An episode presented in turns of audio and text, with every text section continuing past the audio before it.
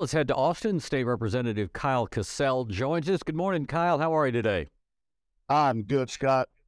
How are you doing? Doing fine, thank you. I guess every day there's more and more information that's uh, out there and available for you uh, guys and gals. I see that the uh, the budget for the House has come out over three billion dollars. Uh, quick three hundred three billion dollars biennial budget. Biennial budget. So uh, tell me what jumps out at you first right off the bat are the uh, border security initiatives and the employee and teacher pay raises at we're close to five billion for public school and higher education, three billion boost for mental health, which thank goodness we're tackling that finally. So this is the first look. I mean, so the House has rolled theirs out. We pretty much know what the Senate is going to do. Um, there are obviously you have a lot of constituencies that have interest in things that are in this thousand page document.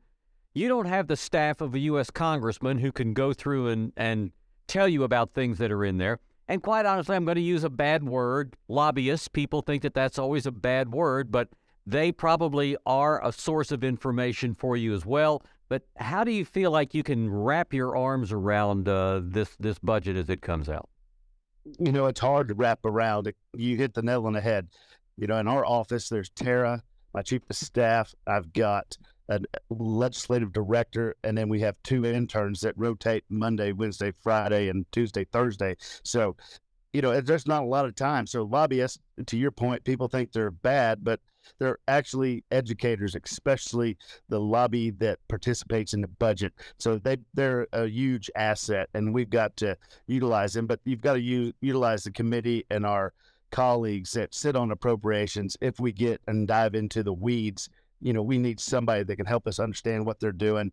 And the budget from our side is broke down in articles, you know, which contain higher ed or public works.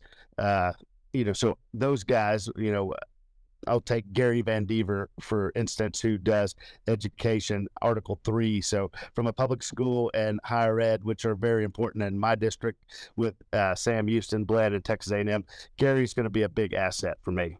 So, the uh, and, again, just to, to go back and, and circle around to what you mentioned at the very beginning, uh, there's going to be uh, an increase in uh, salaries for uh, retired te- benefits for retired teachers, which it's been almost two decades since that has happened.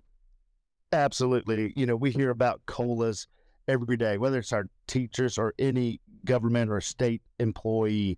You know, it, we've just kicked that can down the road. And with this historic surplus, it's time to do right. But we've got to do that. We've got to take care of infrastructure. You know, we've got a huge water bill. And, and you and I have talked about this many times, and I think all the listeners know we've got an incredible once in a lifetime opportunity but when do we get sideways on the budget with the Senate and the House, and what's going to be the sticking point? I mean, just looking at 16 billion uh, plus or minus just in property tax relief alone. You know, a five billion. I said five billion for uh, pay raises across the board for current state employees, just to get them, just to retain employees and keep that market competitive, to keep people at their job. Now, over on the Senate side, of course, Dan Patrick has said he wanted to help out from the standpoint of property owners to give them some relief on their school tax portion of their school tax and their property taxes to raise the um, from forty thousand to seventy thousand dollars the exemption, and of course that helps property owners if it does pass. But tell me how that's sitting with members of the House, as far as you can tell. Well, I mean, we'll say it this way: you said this budget is thousands of pages. I don't think everybody's digested that yet, but you and I touched on that subject about four weeks ago. Mm-hmm. What was that exemption going to be? You know, I got a little crazy in my my team called me immediately and goes, "You can't say 100 or 120." So we've settled at 70,000. So let's see how that debate goes. And over the next few days, this is what we're going to be doing and talking about. This will determine whether we sign or die at the end of the 140 days. We're we are past the halfway mark. So are we done in 70 days or are we going to come back and spend the summer here fighting over this budget? Sure. Let's, uh, and again, there are going to be amendments, and then it, there's also a, a, a, line item veto that the governor can put in. So the, the final piece, we don't know, but at least we, we know where a starting number is in the House. Let's talk about your committee assignments. What's going on over there that we might need to know about? Absolutely. So serve on corrections, and we've been uh, meeting regularly with corrections. Actually, had you know moved our meeting this week to a Tuesday, and uh, Chairman Herrero is is running that committee completely correct. We've heard some incredible bills. I have a large package to keep correctional officers employed, giving them opportunities to use their comp time and vacation time.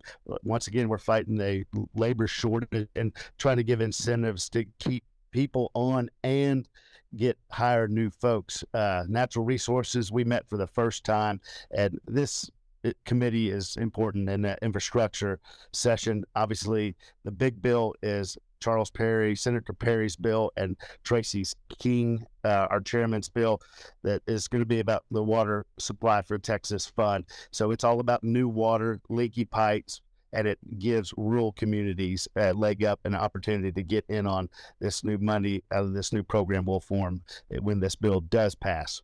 Kyle Kacal joining us from Austin. Uh, finally, this morning, um, the intergovernmental meeting took place Monday, where uh, the the cities and the counties and A&M all got together. Mary Lynne Stratta, who's the city secretary of Bryan, and uh, very experienced. She knows a lot of stuff about what goes on. And while she said she applauds the things that go on in Austin as a whole, uh, during that intergovernmental meeting, she mentioned preemption bills, and we had it in our news today. Some of the situations where the state wants to take over control of, for instance, short term rentals or other things that would happen.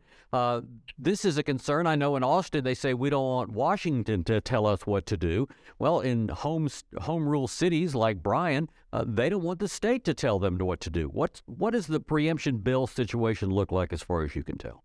Well, it had a rough layout. So let's start with this. There's over 350 home rule cities in the state of Texas. So the preemption bill gives the state the ability or authority over these seven codes agricultural, finance, insurance, labor, natural resource, and occupational code codes.